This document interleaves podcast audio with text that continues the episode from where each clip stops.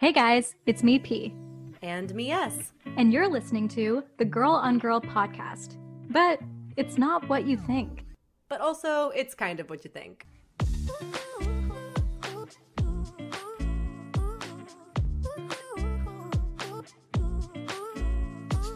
Hi, everyone. I hope you've been having a really, really good couple of weeks.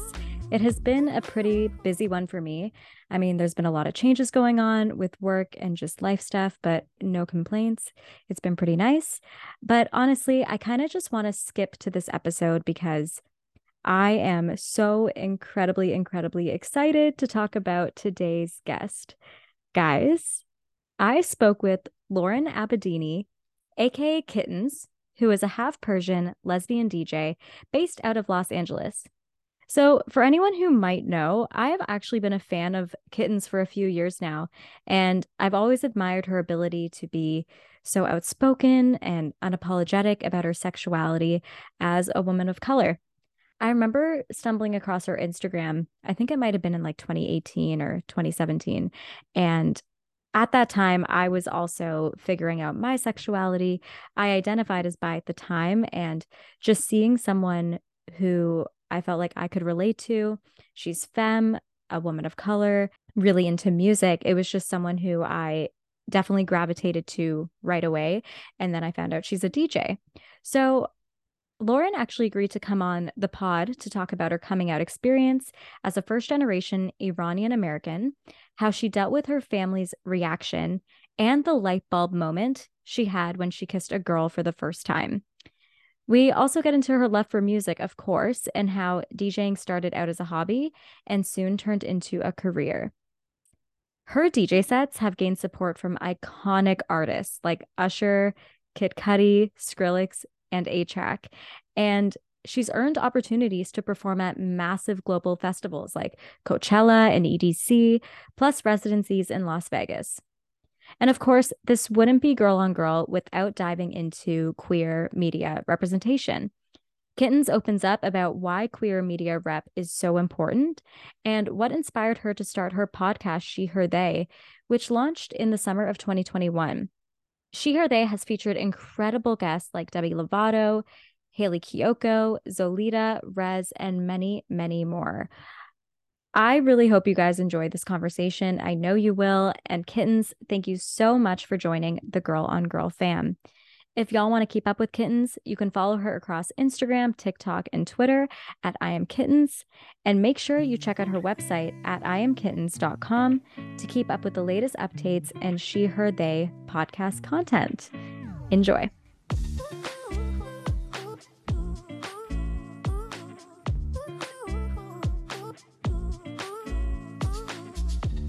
Thank you for being a part of this. I really appreciate it. Like we connected a few months ago and as I was sourcing out some guests, I was like, okay, obviously I need to get Lauren on. Yeah, duh. Duh. What am I doing? So to start, hi.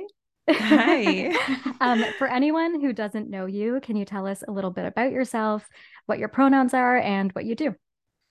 Um, my name is Lauren Abedini, but I've been going by Kittens for the last like 10 years. It's my DJ name that just kind of stuck. I'm a DJ, music producer, podcast host. I teach some DJ workshops. I um, am an investor in a restaurant. I just kind of do a lot of little bits, and that's fun. Um, pronouns she, they. I'm very out lesbian, um, half Persian, other half is white American. So I kind of got some fun little experiences in life. Yeah. So, I mean, I've been actually following you for a few years now. Mm-hmm. Actually, before we connected about your podcast, I had already followed you on Instagram and that's why I saw. But I was so in awe of how much you were open about your sexuality. Like, I, I truly just saw your profile on Instagram and I was like, okay, this girl is so badass. DJ, out lesbian, and I was figuring myself out at the time. So really yeah. appreciate you for that. Aww. Uh, yeah, but I want to know more about your coming out experience as, I mean, a first generation Iranian American. I mean, you're half Persian. I'd like to mm-hmm. know more about that. It's, I mean, I think one thing that is really important to stress is like, you never stop coming out. And so, if I wanted to be really honest about my coming out experience, it's it's spanned 18 years now it's been 18 years of coming out over and over and over. But my initial coming out, I think, was to myself. And that was when I was 15. And I met my first girlfriend through my friend who was like, I think I might be bi.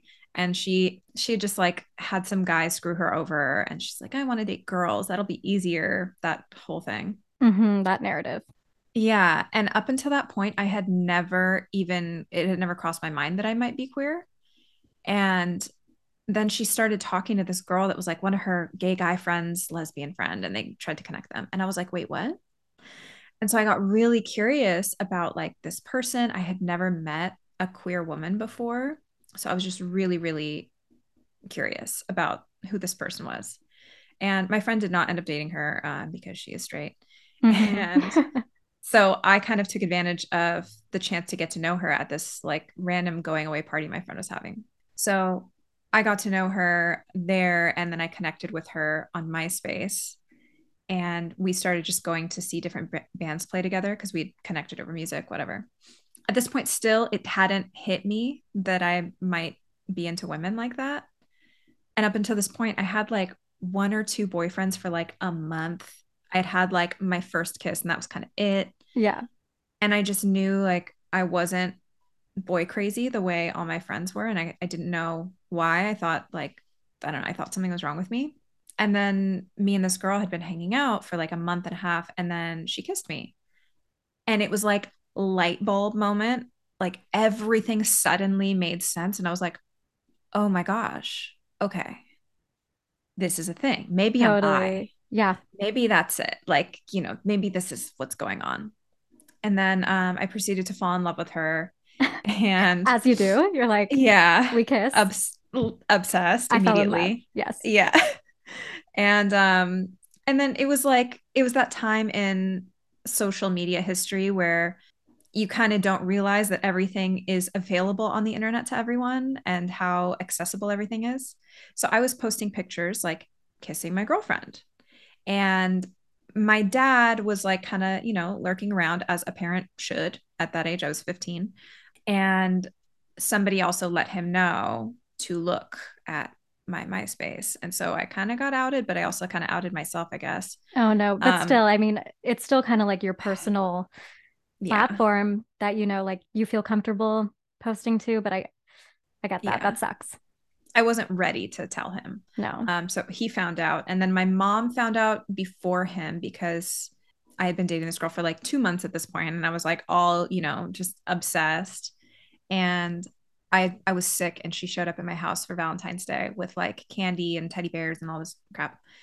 And my mom was like, That's not just your friend, is it? And I just like broke down and started crying. And I was like, I think I'm in love with her. oh my God. And wait, how old were you at this point? 15. You're 15. Wow. Oh my yeah. God. Yeah, I came out young. Mm-hmm. Um, so yeah, she was like, she was cool. She wanted to make sure it was more she was that she was concerned about the person I was dating because they were a bit older than me versus me being gay. Mm-hmm. And so she wanted to like make sure I talked to my therapist to like explore my feelings. Like, what does this change? What is happening? And then over the years, it, it was two very different experiences because my mom is very she grew up in the Bay Area and like San Francisco is very, very progressive, very liberal, very like, you know, she was going to concerts and doing all San Francisco in the 60s. Like she's that girl. I could only imagine what San Fran in the 60s would be. That's so cool. Yeah. Yeah. That was her vibe. And then my dad grew up in a very conservative family in Iran and is a professor and is very, you know, like by the book. And so it was two very different experiences. And that side of my family, it was very much a like, don't ask, don't tell. Let's not talk about personal things in general. I, I think even if I was dating a man, it we wouldn't talk about it. Mm, it, it wouldn't be a got thing. it. Yeah. Um, but obviously this was a, a bigger one, and it was like, let's just keep this. Let's just not acknowledge it as much as possible. And um, and the more I went through life, it became a thing where I was like, no, I need I need you to acknowledge this because I need to feel like I'm seen.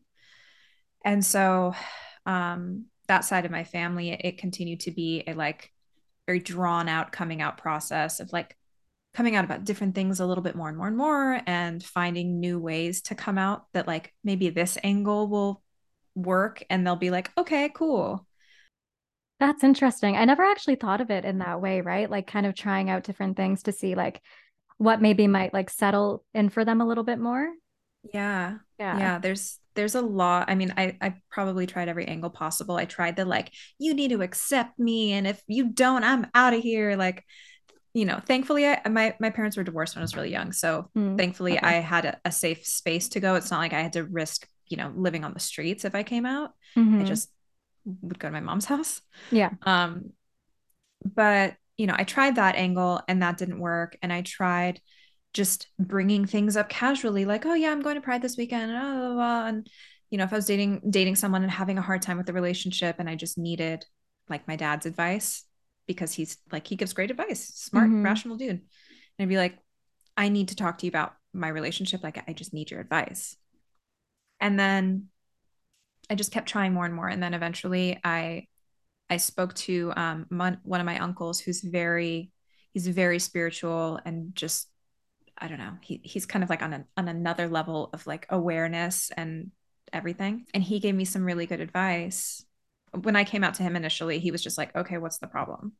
So which I was shocked by. But he he gave me some really good advice of like you know you need to consider the person you're talking to and where they come from and trying to find a way to like make them comfortable and ease them into this because you can't force someone to change their lifetime of beliefs. So so true.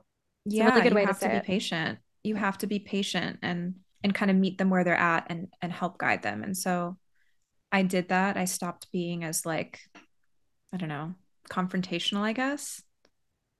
Like Mhm. reactive because I feel like I think that's only Yeah, natural of though. course. You're like, why don't you accept me for this? And why don't you embrace it? It's one thing to accept, it's another to embrace. And so once I kind of backed off and tried a different angle, it really everything really changed. Like my dad and my girlfriend are like, cool. Like he gets her Christmas presents and she comes to like the Persian holidays at the house. So it's it's nice. Like even after all these years, things can still change and people can still grow and you know, everybody grows and can accept each other. hmm That's really heartwarming to hear too. It's nice to kind of like see that when you can see your girlfriend and your dad just being together celebrating holidays. I'm sure that moment for you was just like, Oh yeah, I cried. oh, that's nice. Yeah. Lots lots of tears. Lots of tears.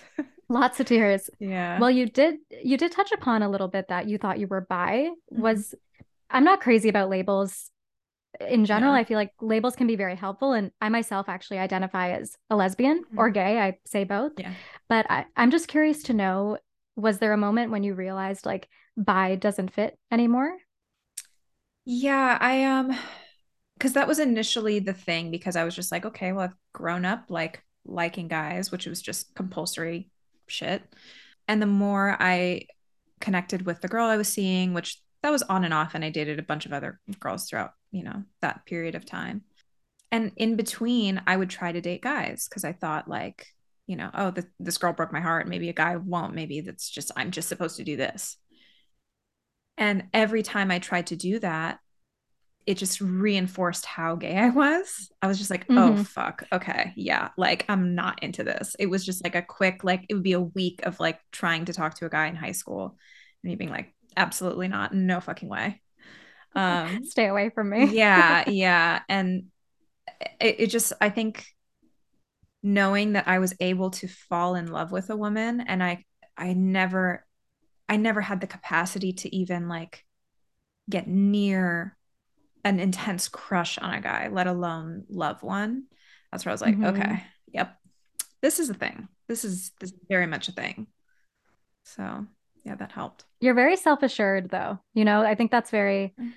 very cool about you. I think it's less like, you know, kind of dancing around the subject, which I think I did a lot when I was growing up. I was very much like unsure. And I think it's normal, everyone's different, but I admire how like rational you you sound as you're saying that. I think that's that's pretty cool. It I mean, it took time. It took a lot of time. And I think I think that's another thing that is it's kind of beautiful about where things are now in society because back then, I mean, this was like I'm really aging myself, but like I'm 33, so and I came out when I was 15 and I was hanging out with only lesbians. And so there was also a very intense pressure to pick a side. There was much less acceptance of the spectrum of queerness. Mm-hmm. So I felt like, okay, I need to figure this out. I really need to figure this out because if I if I was bi, I was going to stick to it. If I was a lesbian, I was going to stick to it. And I know, I mean, after all these years, obviously, I know I'm very much a lesbian, but but I, I'm just glad that there's that like space for people to just be and explore whatever they may like and not not be like, I don't know, punished for it. Yeah, punished for it. And also, I mean, we're still working throughout like with things even in the queer community as well. I think with labels, that's totally. going to be an ongoing process. But you're right. I mean, in this day and age, it's very much more accepted to kind of stay open and be like, I'm fluid. There's less emphasis on that. But yeah, you kind of mentioned that you didn't even think you were probably queer until you met your first girlfriend. Mm-hmm. But afterwards, were there moments in your childhood with like, if there were certain celebrities or yeah, like TV show characters? Oh, everything made sense. Everything made sense. Literally, like I um I was uh, in dance class like my whole like all from when I could walk through college and, you know, dance studio, competitive teams and whatnot. And I had a crush on like multiple girls at my dance studio. Like I was so obsessed with them. I thought they were so cool and so beautiful. And I just like wanted to be near them. And I like, I knew I was being weird and I just didn't know what it was. And then looking back, I was like, oh, I just had a massive crush on them. Like that's what that was. And same with like, I think my most vivid memory of like a media moment was watching Titanic in theaters. Really? What part? The scene where she's naked and getting okay. drawn. Actually, as I said that, I was like, okay, I should know. That, but like everyone I knew was just gushing over Leonardo DiCaprio. And I was like, did anyone see Kate Winslet naked? Like, and I asked my mom, because I couldn't stop thinking about it. And I asked my mom, I was like, I can't stop thinking about that scene. Is that like weird? And, you know, I really was like, I feel like something's not right or not normal about what I'm thinking. And she's like, no, no, no, honey, that's fine. You know, you're just, you're just curious about like what your body might be like when you grow up. And I'm like, no, not exactly. No, no, wrong, wrong. But that is so good. Actually, I haven't heard a lot of people say Titanic, which it should be. I mean, I feel like seeing Kate Winslet naked was like for me as a kid too that I was like, "Oh my gosh, like mm-hmm. And and I feel like that scene specifically like a lot of times when we see women in media especially back then it was very much male gazy and sexualized, but that scene was so like soft and beautiful. Mm-hmm. And it wasn't like I mean, he was drawing her naked, but it wasn't this like objectifying, uncomfortable moment. It was very tasteful. And she seemed very comfortable and empowered. So I think that was another thing. She did. And yeah. I don't know if I'm making this up, but I I heard it was one of the first scenes they shot actually. Oh, really? I didn't know that. I'm I mean, I'm going to google that after. Yeah. I, I'm just be. spitting out facts, but yeah. I think they wanted to um like kind of get that authentic like nervousness mm. as well from from Leo's yeah. reaction. And I'm gonna look that up after, but I feel like it might have been. That makes sense. um, I feel like you did kind of touch upon this a little earlier, but what did you struggle with the most while discovering your sexuality? Like, do you think it was kind of more the family dynamic and or were there other factors? I think it was I think it was real I mean the family dynamic was a big thing and feeling like I'm still worthy of being loved, even though I may be disappointing people um, because I'm not meeting the expectations. That was that was a big thing for me, and like I felt that all the way through, you know, adulthood up until not too long ago. But I think it was definitely that, and then um, trying to figure out like, do I like guys or do I like girls only? And now we have so many resources to just you know there's checklists for like are you a lesbian you know? And people had google and i only had the l word like uh, when it was originally out. And like th- that was really it. So i think the not knowing and trying to figure that out was a little weird because there was this there's a judgment of like are you with us or are you like not? Mm-hmm. and so figuring that out was really tricky for me at least just i was so young but now i'm just glad that there's so many resources for people and and open forums for people to talk because i felt i didn't know anyone who was newly queer it was all like older established lesbians That Or so people. true. Yeah. so i had no one to kind of figure it out with because i felt like if i was e- explaining like my exploration period and thought process i'd immediately get like oh you're not even a lesbian. You're not even gay. So get out of here. Like that's what i thought. Would you get like your experimenting vibes or what was it? totally. Yeah totally. And which i get too because i kind of was. I was you know i was young and i had didn't have much experience and um so i was experimenting. And as i experimented i really figured out like okay this is this is really it but it would have been nicer to have like a safe space to discuss my thoughts with like-minded people who are also exploring and mm-hmm. experimenting you know? Yeah, you, you don't feel like you're like on your own little island just trying to figure it out. yeah that was tricky. Yeah. Yeah i didn't have anyone to talk to so. And that's hard too, like that the L word was probably the only type of media representation you had because I actually had my sister on recently. Um, she's eight years older than me, so she is 35. But so she was, I was trying to figure out if she knew I was gay as we were growing up together. And she's like, honestly, I think if we had more representation at the time she was a teen, she was like, honestly, I think I would have put more like two and two together about the way you felt about your high school friend mm, but she mentioned the L word too. She's like, I think that was the only thing that was on when I was growing up. Or if there was any rep, it maybe was like very minimal, or it was kind of used as like a it's like ellen exactly. And you look for people you look like and you relate with, right? And I'm sitting there being like, if Ellen's gay, like, I don't think I'm gay, you know? Exactly. Yeah, same. There was there's no like there's no femme representation. There was no non-white representation. So it's like, yeah, how do you how do you figure yourself out when you don't see anyone that you can relate to? Like you're not gonna it's gonna take longer to figure shit out. A hundred percent. I think um for me it was like Shay Mitchell and Pretty Little Liars was very, Mm. very good for for me to see that at like 16. Mhm. Um, but then other than that, there was like a shot at Love with Tila Tequila. I remember Oh watching. God, when I was 12. Jesus Christ, that show. I know Wow. that could be a whole other podcast episode. Yeah, that whole that could be a whole podcast series, honestly. That show is insane. Breaking it down episode by episode. Mm-hmm. Yeah, Yeah. I'll Wow. I'll uh, hit you up. We can do that Yeah. together. yeah, I'm down. God. Let's get into your music career. You mentioned you're a DJ. Um, I want to know how did you get into it?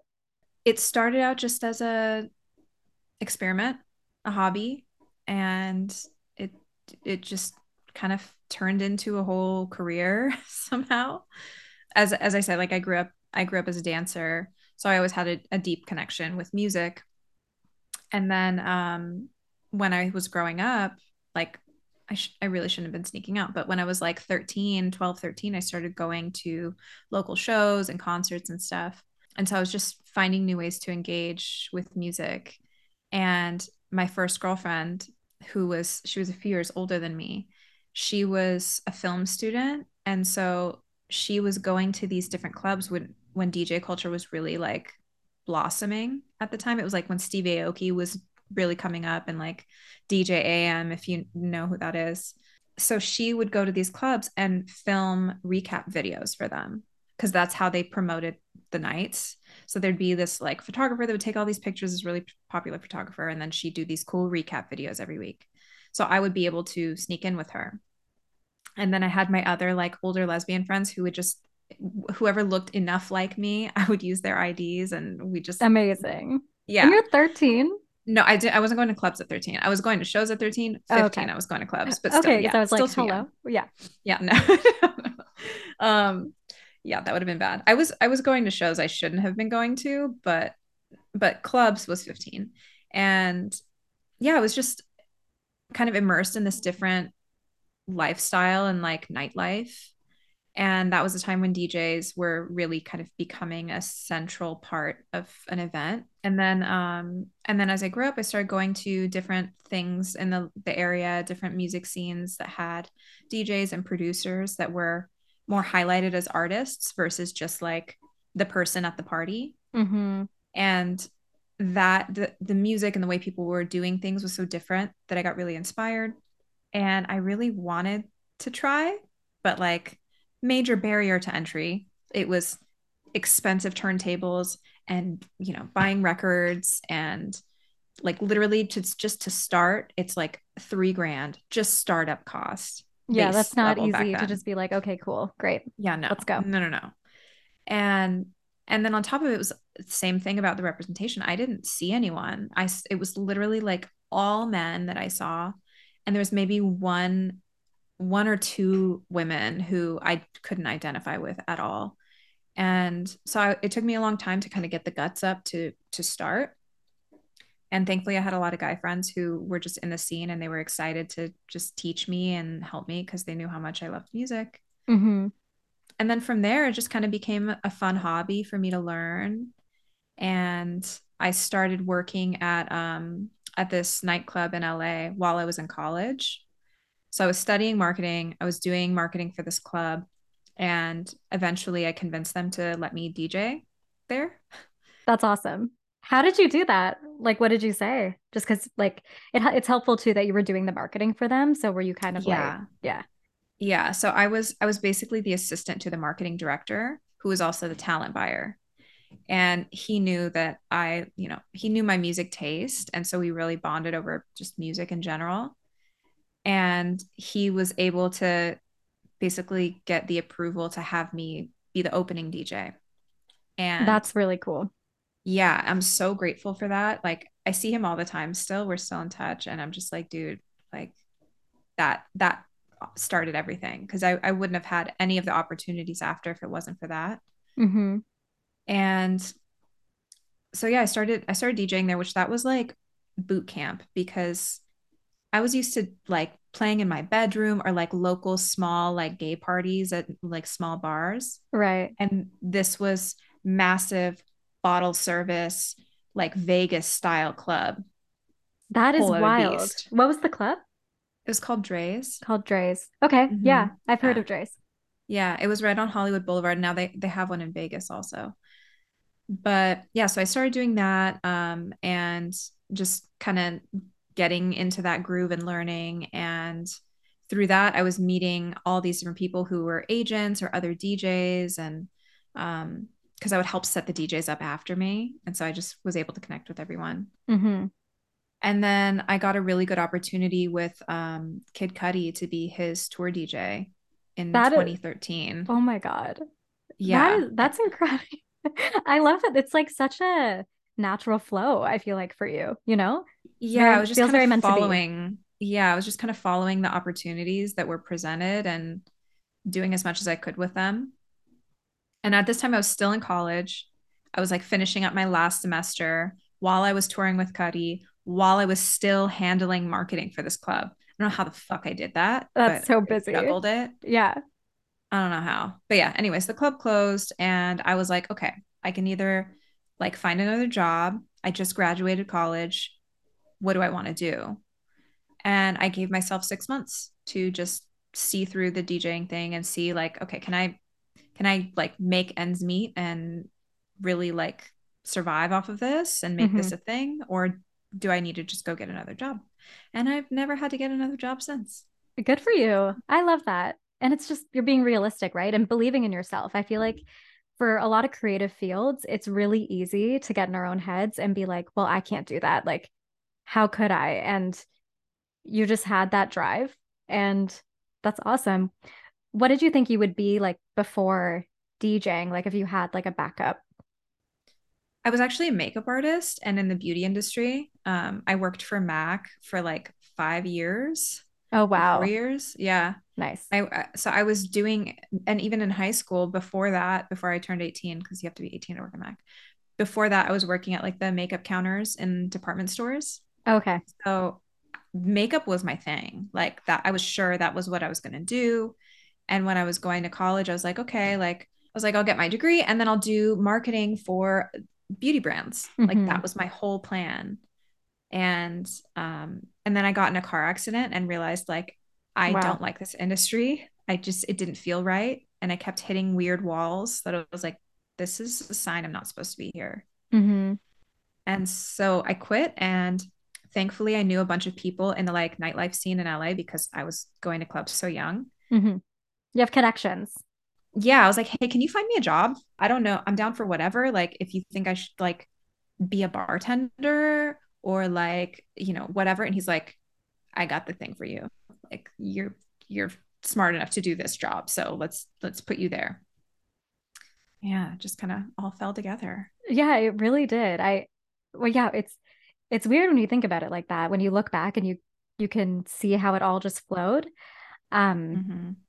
but i as i was like looking into this and doing a little research before the interview i saw that you had hosted these like power workshops um yeah. like teaching people how to dj and i'm just curious like tell us a little bit about that and are you planning on hosting any more in the future yeah hold that thought i'm getting my cat's like dying to get in here so cute. To be honest, I I actually wanted to just interview your cat. Um, so we'll just take it from here. That was my whole. She's plan. here. You guys planned this. We guys pla- planned this, huh? I I when you were talking, I was like texting her, just being like, "Come through, disturb right now." so cute. Um, yeah, she's funny. She's she's got a little bit of separation anxiety. No worries. But yeah, so power. I started that because I remembered how I didn't have someone to look up to and feel like I don't know, like I could connect with in the DJ world. And I didn't want that for other people. I'm like, there's, I'm sure there's so many people that want to learn, and there's all these fucking barriers. Everything is expensive. It's a bunch of guys. There's, it just doesn't feel inviting unless you have all these resources. So I was like, let me let me just provide the resources so that people can have a day to just like get their feet wet and have a chance to be like do i like this enough to really like pursue it and mm-hmm. sort of mm-hmm. break the ice with the learning and i wanted to make sure it was a really safe space so it was women only queer people you know anyone of a marginalized gender identity was welcome and it, it's just fun we all like learn the basics of DJing. Everyone gets to connect and like make friends. And we bring like a bunch of stuff to donate to local shelters. So if people wanted to bring, you know, whatever clothes and toiletries. Goodbye. Okay. Oh, great. She's left me covered in cat hair. um, um, yeah. So people can bring stuff to donate, and then all of the ticket sales, uh, the profit from the ticket sales would be donated to a local shelter as well. That's amazing. And so fun, so fulfilling, really, really exhausting. But honestly, I loved it so much. And I was really bummed when COVID happened because I was planning to do a whole power tour in like all the major cities. Oh, yeah. T- the timing with COVID too. It's just big shutdown. So, what can you do? Yeah. Yeah. So, you know, now we're just kind of I, I, didn't want to do it virtual because that's just not the vibe. Like I liked going around and being able to be hands on and it's hard to teach DJing through like verbal explanations. You kind of have to like adjust certain things physically. Mm-hmm. So, totally. It helps to also have that in person interaction, like just to be there. Yeah. It's comfortable and you can actually like really see.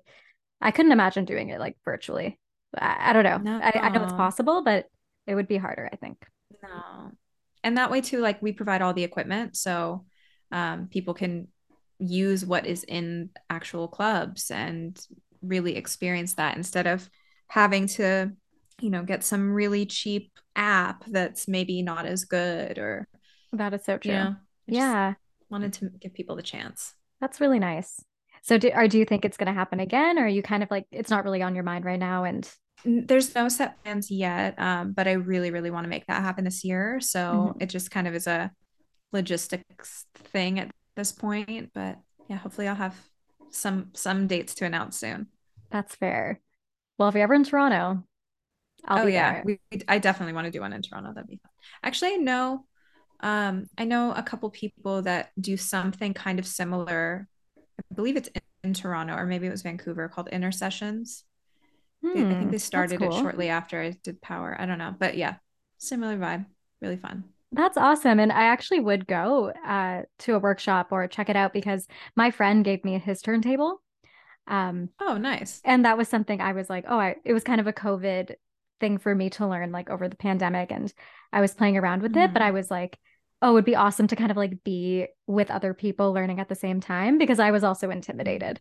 I was like, yeah. okay, where does she start?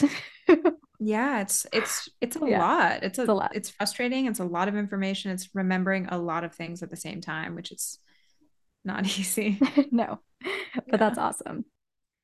Um, how did you come up with the name Kittens? How did that happen? So my my boss at the time when I was working at that club, he basically was like, You need to change your fucking name. Because I had a different name. What was your name? It was I was going through this whole like I'm evolving and like I don't know. I was going through this thing at the time that I started DJing. And so I was like, well, I'm going through this like soul renaissance. And then I decided to just shorten that to Soul Ray with a little accent over the E. Got it. Okay, yep. Soul Ray. Yep. Yeah. So I was Soul Ray. Shout out to anyone who remembers that because I've ran into people be like, What's up, DJ Soul Ray? Uh-huh. Um, but he was like, Yeah, you know, you're you're starting to like get a name for yourself because I had been DJing more at the club and getting better opportunities. And he's like, Soul Ray's gotta go. Mm, okay. And he was kind of a real one for that, so, I guess, coming through. Like, yeah, which I yeah. yeah, I appreciate. I appreciate that because I would not be happy to be stuck with Soul Ray right now. But I was trying to think of a name and it's really hard to think of what to name yourself, you know? 100%. It's something that kind of has to just come up and so we were like bouncing ideas around for like weeks and everything sounded lame to me. And it was at this time where there was this video going viral on YouTube. This was in like 2012. Um, and it was these little orange kittens on turntables that were turning and they're all like wobbling and falling all over. And I kid you not, like I would get sent that 90 times a day from different people being like, oh, look, it's you, it's you. And I'm like, everybody associates me with cats already and and I don't know. So I had finally gotten it sent another time and I was in the car with my old boss driving. And I'm like, can I just fucking call myself kittens at this point and be done with this? Cause like people just, you know, they kept sending me that. And he's like, that's actually kind of cool. And I was like, okay, done. I love that. Stuck with it. I don't know. And kittens just works. I don't even know like what it is, but you like look like you'd be a kittens. And it's just like like it's really it was a it was a bad it was a bad decision for like SEO purposes because if you're trying to Google me, good luck. You have to put so like true. kittens DJ or like I am kittens or like Lauren kittens. Otherwise, not happening. Yeah. Because I yeah, I think if I look you up now, I feel like a lot of you kind of go by like Lauren Kittens Abedini, right? So I think that that would help you for sure. Yeah, that's what I had. That's what I had to kind of like put in there so that people know that I am not just kittens because it's really hard to look me up. Totally. Yeah. You're like, I love the cat content, but hi, I'm here. Yeah. Yeah. Yeah. totally. So, you know, I love She, Her, They. I love your podcast and um, definitely wanted to have you on to also talk about that because you released She, Her, They. Was it in 2021? Mm-hmm. Okay. Yeah. 20, like, like summer of 2021. Awesome. It's long. Yeah, and I can't believe we're in 2023. Like sometimes when I look back, I'm like, oh my God, two years? How? Yeah. yeah how how are we here? I, I don't, know. know. I don't know. But how did you or what inspired you to start it, to start a podcast? So I had actually wanted to start a podcast and I was pitching one um, early 2019 and I was just going to call it Power, just kind of like the workshops and have it be an extension of that. And I was planning on having um, guests who were of like marginalized backgrounds that were doing inspiring things, and um, and then you know whatever life happened, and then I made this playlist randomly because I was coming across so many queer women who were in music, like new artists, and I, there weren't there weren't as many Spotify playlists as there are now, but I was like, there isn't a discovery space just to highlight queer women in music. And there's so many. It's just like new ones popping up every day. So I wanted to have a space for that. And so I was, you know, anyone I came across, I'd put in there. I'd have people send submissions in. And then as time went on, like a few months later, I was like, you know what? I know a lot of these people. So it would be cool to just have them tell their stories and have that representation so that people could hear the experiences and everything from like creative inspiration to how people figured themselves out and overcame their own obstacles mm-hmm. in a different space.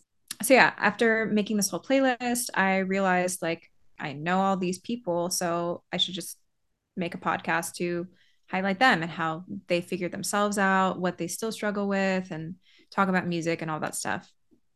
And so it was like literally in the beginning of the pandemic, I just was sending out Zoom links to friends and recorded with very little knowledge about um, sound quality and video editing and um, ended up with the first few episodes of that and here we are two years later. Totally. And now you you are expanding to outside of the music scene which is awesome. Yeah. Yeah. And also because originally it was very much just for like queer women in music. Mm-hmm. and my whole goal was to have it be for people who transcend identity expectations but through like my lens as a queer woman you know what i mean mm-hmm. totally so so this season i'm having um i have a trans guy on who uh, my friend jordan his episode is up already he's amazing um, he's actually in the new Pretty Little Liars. And I need then, to check it out. I, I honestly have it on my yeah, list. Yeah. Yeah, he's great. Um, and then I have like a non-binary Persian uh, content creator that I love named Sirus. Like they're wonderful.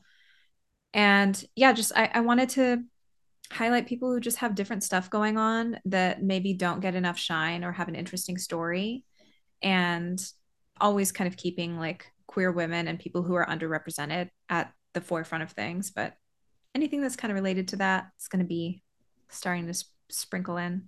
Yeah. And I mean, media representation or queer media representation is so important. Like, I can't stress it enough. I feel like even on Girl on Girl, we talk about it probably like every episode. Like, there's something that comes up that's surrounding queer media. And for me, why I resonated so much with your podcast when it came out couple years ago, I was like, these are the conversations I need to be hearing. And I really resonate with a lot of these people's stories. So, yeah, like appreciate you for doing that and like putting that content out there because we, luckily, like we have so much more content to consume now. And I always say, like, oh my God, if I was 15 listening to your podcast, oh, that'd be, that'd be amazing. But you're still making an impact in that way and you have you. for many years because you're so outspoken so yeah just want to say thank you for that and yeah. this this is probably like there's probably not even one answer for this but like why is queer media representation so important? Like i just want to hear mm. your take on that.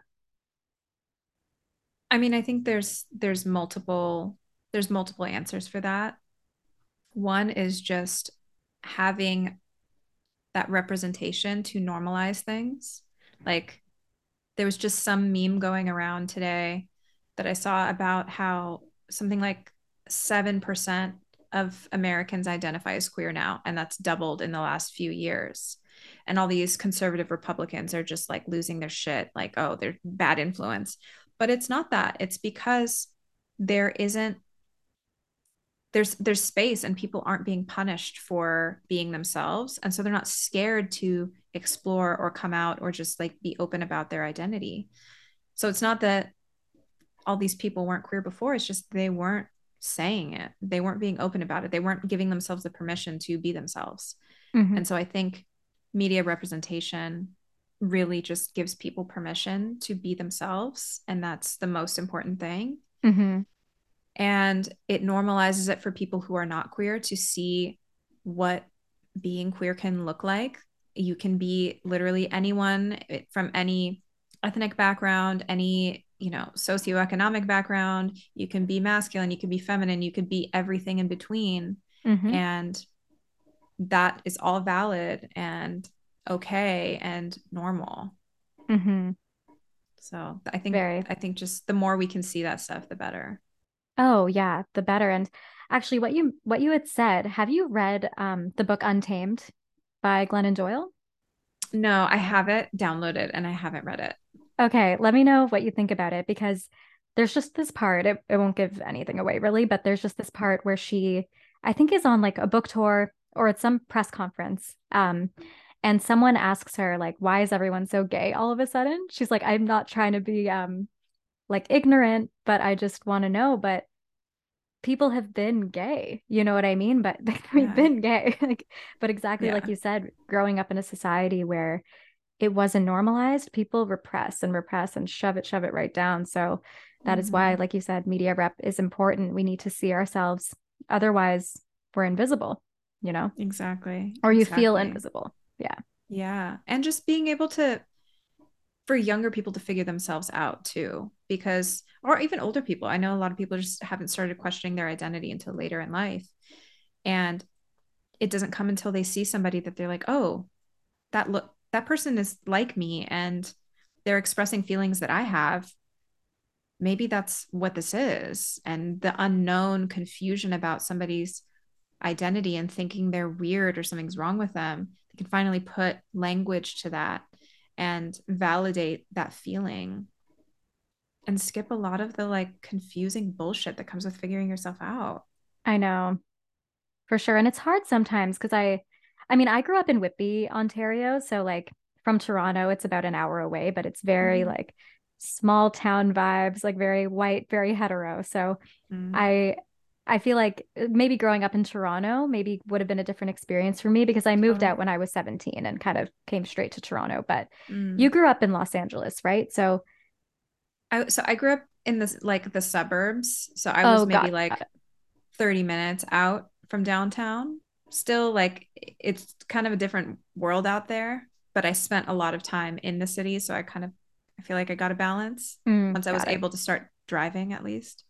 Right before that, when my friends started being able to drive, I guess.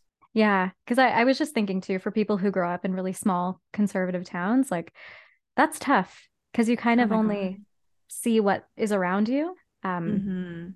so any any type of queer media rep is important, or like kind of using like your TikTok or your Instagram to also connect with other queer Mhm. creators or queer people. Like you can actually really make friends through that, which I think is really For important. sure. Find your community. sure. Because I mean, before we had any of that, before we had social media or any kind of like proper media representation, you're in this small ass town and you like don't don't know how, where it's safe to be yourself or how to explore that or how to validate that. And you just have to risk like leaving everything you know to figure yourself out, which Mhm. that's I can't imagine. I can't imagine how scary that is. It's very scary because there's like also an inner confidence to do that that a lot of people need and it's there but you have to kind of own it and I can only imagine how many people would be like I can't or it's just Mhm. easier if I just Totally. Settle. I don't know. Could go on about Totally. that for, forever. I only have a couple more questions for you because we mm-hmm. are about to wrap soon, but what advice do you have for people who are thinking of coming out or are in the process? My advice for people coming out would be number one, make sure you're safe.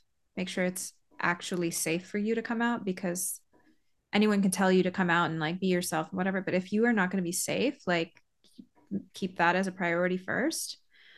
But aside from that, I think keep in mind who you're coming out to and strategize. Strategize the delivery because that makes such a huge difference. And at the end of the day, we want to get to a point where whoever we're talking to will be able to see us and accept us and embrace us. And it's really hard to do that if you're kind of throwing a lot of intensity or expectations or I don't know, certain energy at somebody that is going to throw their defenses up. Yeah. So strategizing really helps consider what their background is, what their beliefs are, what their concerns are, and reassure them in the process. Mm-hmm. Like that's something that I think is so helpful is you can say to say a conservative parent like hey this is me I will always value family. I will not do anything to embarrass you. I, you know, will always respect XYZ. But me loving who I want to love or being myself is not going to do that. But don't worry, I'm not going to like be be crazy out here. Like yeah. finding those things to to like soften the blow, I guess, if you're dealing with somebody or a family that kind of sucks in that way. Mm-hmm. I think that really helps. So safety and strategy. That's really good advice. It's really good advice because I feel like I mean even for me I I would always be so headstrong and be like why can't people just understand like mm-hmm. you know you love who you want to love like why does that matter to somebody else but you're right like people grow up with different beliefs and their environment and that's all they know so I mean it's it's about strategy like you said and kind of being patient or even allowing them to like take that information and be like sit with it and mm-hmm. we can chat. I'm here to communicate rather than totally where I've definitely been like, well, if you can't accept me, then I, I, would, yeah. I would, yeah, exactly, exactly. like fuck right off. But I also have to realize like it's not always like as long as people are willing to learn and accept, I always have more of that empathy, you know? So yeah, yeah totally, yeah. totally. Because some people do need to be told to fuck off, and that, like that's fine. Yes. But you at least gotta like you want to increase your chances of a successful coming out and reduce your risk. And so that just a little bit of strategy and yeah. Exactly. We love that. That's awesome. Um, lastly, do you have any like upcoming projects that you want to plug and where can our listeners keep up with you? Um she her they is is on and popping so you can find that um on my page on instagram at i am kittens or at she her they on instagram. Or if you go to www.sheherthey.com it's links for all the things the original playlist the show. You can watch it on youtube or any streaming podcast platforms um, other than that, I'm working on music and gonna be back out on the road soon. And what else? I feel like that's those are those are the main ones. Those are kind of big things though. yeah. Yeah. Hopefully more fun stuff soon. Cool. Yeah, well, appreciate you. Once again, thank you so much for being here. And yeah, yeah I think the listeners um for our pod are really, really gonna love this. And mm. yeah, I've been wanting to have you on for a while. So yeah, this is great. I'm glad it worked out Yay. with I'm with so timing. Yeah. yeah. Awesome. Well, thank you so much. Thanks for having me.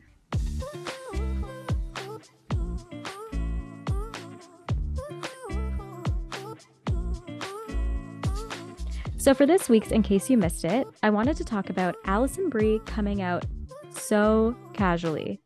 You guys may recognize Alison Brie in the show Community Glow, and she is doing promo for a new movie she shot with her husband Dave Franco called Somebody I Used to Know. To promote the movie, Alison Brie and Dave Franco, who are also married, read thirst tweets together, and during this interview segment, Alison Brie just happened to casually mention she's bisexual. One user tweeted, Listen, I am bisexual for a reason, and that reason is to strictly be used in a threesome by Dave Franco and Alison Brie. Apparently, after reading that tweet, Dave and Alison high fived each other, and Alison actually said, That's also why I'm bisexual. Dave actually laughed and even said, You've been waiting for this tweet from someone you don't know who they are or what they look like. And then she just goes, Yeah, it makes sense. It definitely checks out. Of course, we'll always say it time and time again that hearing news like this is amazing. And sometimes someone's coming out doesn't need to be this like big revelation. You know, these are people's lives and it gets brought up. And I love how she treated it so casually. Alison Brie has actually been vocal for a long time about supporting LGBTQ plus rights. In 2020, she posted an Instagram in honor of GLAAD Spirit Day, writing, Every day I stand with LGBTQ youth against bullying, but today I wear purple to show my support. Harassment and bullying have no place in our schools, home, or hearts. Alison, we appreciate you. Thank you so much for casually coming out and in the best possible way. Guys, you must check out this video if you have the chance. I will link it in the description because it's also cute to see their dynamic as a married couple and how Dave reacted to Alison. I think it's really important to see more couples like that and how they can support each other. Anyway, I hope you guys really enjoyed this episode. It was a really fun one to record. And once again, Lauren, thank you so much for being a part of it. It's such an honor. I admire you a lot and cannot wait to see what's coming down the pipeline for you.